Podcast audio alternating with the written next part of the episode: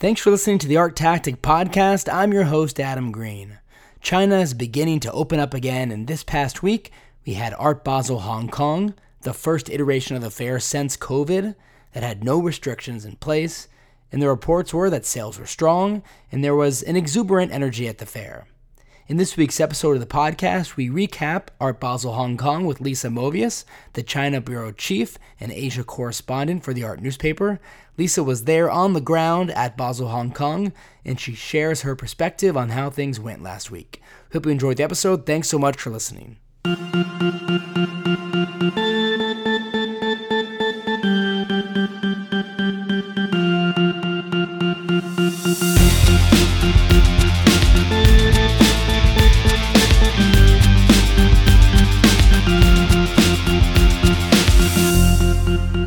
Lisa, thanks so much for joining us. It's such a pleasure to be back, Adam. So, Art Basel Hong Kong was officially back with no COVID restrictions in place. What were the local expectations from the art world there heading into this year's fair? Well, Hong Kong art scene was very eager to strut their stuff, and I think they definitely did. Uh, there was a lot of organization leading up, not just from the fair, but from the whole art community there. The um, galleries, particularly through the Hong Kong Art Gallery Association, really put it together uh, to organize things geographically and put on like 70 shows throughout the city, is what I heard. But of course, also the fair itself and all the parties and a lot of museum shows and parties and the auction houses having lots of events as well. So everyone really put in a lot of time in the, the past few months to um, show Hong Kong at, at its best and to reassure everyone that the city um, is still going strong. I think the rest of the world uh, was really curious to see what has happened to Hong Kong and how changed it is from the last three years of zero COVID. And you know, for the rest of the art world, and especially the Asian art world, Hong Kong is so important as sort of the perennial gateway uh, to Greater China, but also to East Asia and even to Southeast Asia, because for many decades it's also had a really big Southeast Asian and especially like diaspora Chinese and Southeast Asia market. Uh, so it it really plays a lot of roles that really can't be replaced by you know anywhere else that we've really needed it to come back to. And so, did the fair and the vibe at the fair feel like pre COVID times? What was the ambiance like? I wouldn't say it's quite before COVID began because you can't you can't go back in time, can you? Uh, but it was really joyful and ebullient and full of reunions and big hugs and uh, happy faces. On the night before the fair opened, uh, we all uh, headed over to this giant party at M Plus and their big foyer area, and then out onto the waterfront with their amazing views. And they say they invited about two thousand people, but probably about four thousand people ended up ended up coming to the party with the drinks and the photo booths and the uh, the CNBC and uh, everyone was just very very happy to see each other, and that was great. And then for the Fair Week in general, beyond the art VIPs, it was really interesting to see a really broad turnout of characters of people, um, not just artists, but from you know the community and the interested um, adjacent people from all over Asia. So I saw a lot of friends from Shanghai who are not working in art, but who just came down because they wanted to see the fair because they were so excited to have it back, maybe for their first time. Maybe they came like once, you know, six or seven years ago. Uh, in terms of the art world, of course, the gallery representation was less heavy from the Western galleries, but still, you know, Japanese and Korean galleries really came out uh, and Southeast Asian galleries. Obviously, Art Basel has been doing a lot of outreach through things like Tokyo Art Week and uh, SEA Focus and partnering with these local events. But uh, I think it's just the the broader East Asian, Southeast Asian, and even South Asian uh, art communities were really there. We even had a gallery come from Africa for the first time. So it was really interesting to see the diversity of faces compared to what we normally expect, especially the very limited crowds we've been seeing for a while. Um, and then another nice thing was that Hong Kong artists were really getting a lot more recognition than we've seen in previous editions. The Hong Kong art scene really came together um, over the last three years during captivity, so to speak. Uh, so even though you know Art Basel is back, Hong Kong has always been here. Hong Kong's not back, and it's still there and has you know been developing in interesting ways even when it was closed off to the rest of the world. You know it still exists the other 51 weeks of the year. Uh, so you know it really developed as an art scene in the time that we didn't see it. So you know m plus opened um, more and more artist run and independent spaces have opened. And so there's a much richer community uh, than there used to be um, a couple of years ago. And so let's actually get into the fair and some of the sales that happened there overall, how were sales at the fair this year? And did the local economic and or political conditions have any impact on that? So, I mean, obviously the big galleries had big sales as they do every year. Uh, but what I'm hearing from smaller galleries is that you know there are a few rumors of sold out booths, but on on the average it was so so. But that was okay. Um, it was adequate. It was what people needed, and especially in terms of just getting things reboosted, it didn't have to be great. Uh, the economy is not good anywhere in the world right now, and it's especially uh, really uncertain times for Asia and for China, uh, going through again the housing issue and paying for uh, zero COVID, and especially last year, just you know basically taking a sledgehammer to the economy by shutting everything down and you know spending at one point like almost 2% of the economy on testing booths and kits. So so economically everything is there's a hit but we really don't know how much it is going to be because obviously art collectors are always a little bit insulated uh, compared to the gen- general populace. Uh, economically uh, sorry politically uh, politically speaking, everyone saw the reports of the Winnie the Pooh horror movie getting censored and uh, the Sogo uh, piece by um, Patrick Amadon uh, no rioters getting censored. But those are things that would have been censored five years ago. They're not really good indicators of uh, what the situation is in Hong Kong.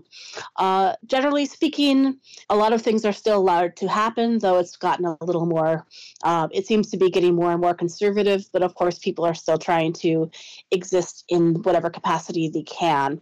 Uh, it definitely puts a, a pall over things but people are soldiering on. You know, like the mood in the fair was, in addition to the happiness, there was also a lot of sadness and exhaustion because, you know, both Hong Kong and mainlanders, we've been through quite a lot under the last couple of years of zero COVID. And Hong Kong's huge outbreak, both of us had, both um, mainland and Hong Kong had, you know, these sort of COVID prisons that anyone who tested positive had to go um, get got tossed into. So, you know, there's a lot for people to process still. It can't it's not all good, and there's a lot that is still you know running through people's minds. Yeah, absolutely. So I wanted to touch up on Asia as well and just the expansion we've seen there the last few years. There's been so much expansion with pertaining to the art world. Having Art Basel Hong Kong fully reopened finally, where do you think Hong Kong ranks at the moment among Asian cities in terms of contemporary art scenes? Adam, we really have to stop ranking cities. It's kind of a ridiculous. It's a ridiculous narrative because it's not a co- there's not a competition. It's not like there's only one Asian art hub and only that can exist at any given time. Uh, there are dozens, if not hundreds, of cities in Asia that are fantastic art centers, art cities, art scenes, and you know each of them has their own strengths and their own weaknesses. I mean, for example, if we go by the number of practicing artists, artists who are like make a living through making art. You know, maybe Yogyakarta or Bandung would outrank Hong Kong or Shanghai or Beijing or Singapore. I mean, if you think about the cost of living in many of these, you know, so-called, you know, art hubs, you know, if we're just looking at who sells the most works, well, what kind of artwork are we looking at? Uh, so you know, some a place like Chengdu, for example, sells a lot of traditional artwork, but we don't pay that much attention to it because we're looking more at contemporary art and we're looking more at art that is either being sold to or by Western uh, collectors, not like Chinese collectors to Chinese, uh, sorry, Chinese dealers to Chinese collectors. So, you know, there's a lot of different things to take into account if you're trying to, um, you know, quote unquote, rank or establish who's the top hub in a competition.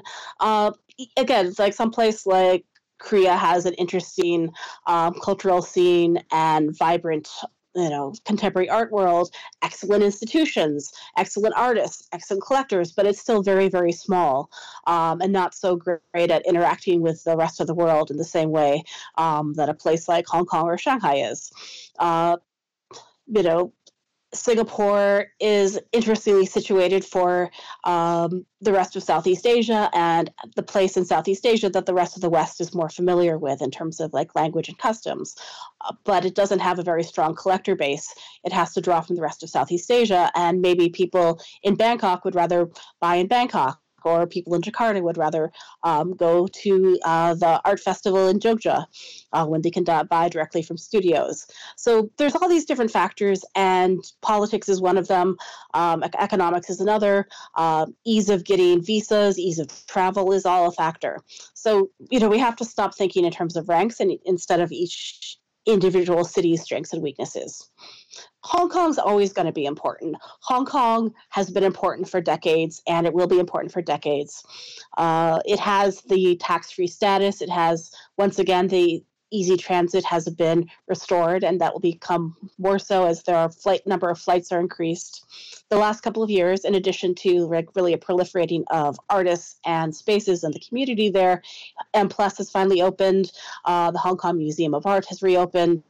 Um, you have a couple of years ago, you got the excellent uh, private space, a privately backed nonprofit space Kwun, which has a wonderful uh, LGBTQ show uh, running for a few more days and running that was on during ABHK. So you know, Hong Kong has these strengths, and especially now with these institutions that have been uh, really set up to last for decades and decades, with in terms of both fundings and structure and how um, how they have planned ahead. Uh, so I think that you know you can really be hopeful for Hong Kong out. You know, the institutions and the art world in Hong Kong is going to, you know, going to outlast the current milieu and still be strong for the coming decades. I think. And so we've touched on Hong Kong and other parts of Asia. I wanted to ask you about mainland China and how things are there at the moment. Has the art scene returned to a similar place as Hong Kong? Are there still restrictions or other things preventing it from returning to somewhat of a pre COVID times? How are things there at the moment? The mainland was harder hit by the restrictions in some places anywhere we had like a hard lockdown like shanghai or smaller cities. Uh, and especially last year in, in shanghai we had the very dramatic and ridiculous shuttering of the two entire fairs because of one case of covid and dealers being hauled off to quarantine. And people just like running from the fair being worried about getting caught up in quarantine. So something like that is going to be difficult to come back from but obviously that period is ended. That's not going to be something that happens again. The government here is eager to go back to you know quote unquote normal whatever that means or their version of normal. Uh, but yeah there's a rebuilding including of people's trust. So uh, mid March, the government announced that uh, tourist visas would be going back to normal. And in theory, they have, but it's still a little bit complicated for people to apply. But business visas have gotten back to pretty easy to get.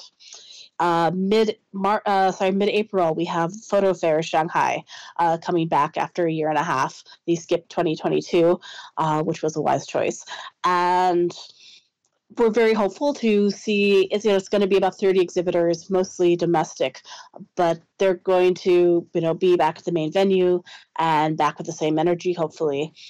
So i think i think that's there's a good chance for shanghai to start getting its moxie back but it's going to be harder to restore people's faith in things here considering you know the the what happened with the previous couple of years right before Basel, there were a couple of opening weekends in Shanghai, and it was really you know busy. There were like five or six gallery openings every on every Friday, Saturday, Sunday. People were starting to pull out the stops and throw on parties and trying to get everything together and generate buzz.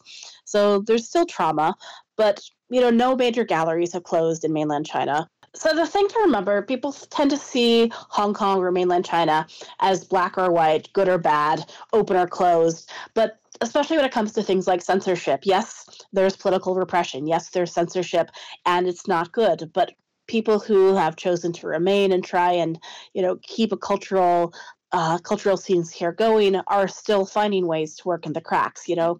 There's it's a gradient or you know there are layers of things and you know as long as you avoid certain topics you can navigate with others and you know it's worthwhile to still engage with art scenes here because you know it's such an important part of the world. It's such a huge you know percentage of humanity and it's you know it's still a really vibrant culture and people are still like doing their best to soldier forward and have a lot to say and they want people to come and come and listen to them and come you know understand how complicated but also how alive things are here.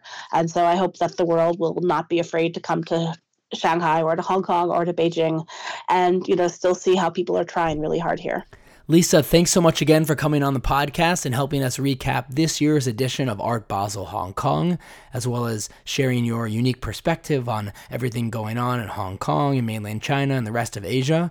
If our listeners don't already, they should definitely check out all of your writing in the art newspaper. And you're also on social media. Where can we find you there? Uh, I'm mostly on Twitter at Lisa Movius, uh, just full name spelled out, one word. Perfect. Thanks again, Lisa. We appreciate it. Thank you, Adam. Have a great day.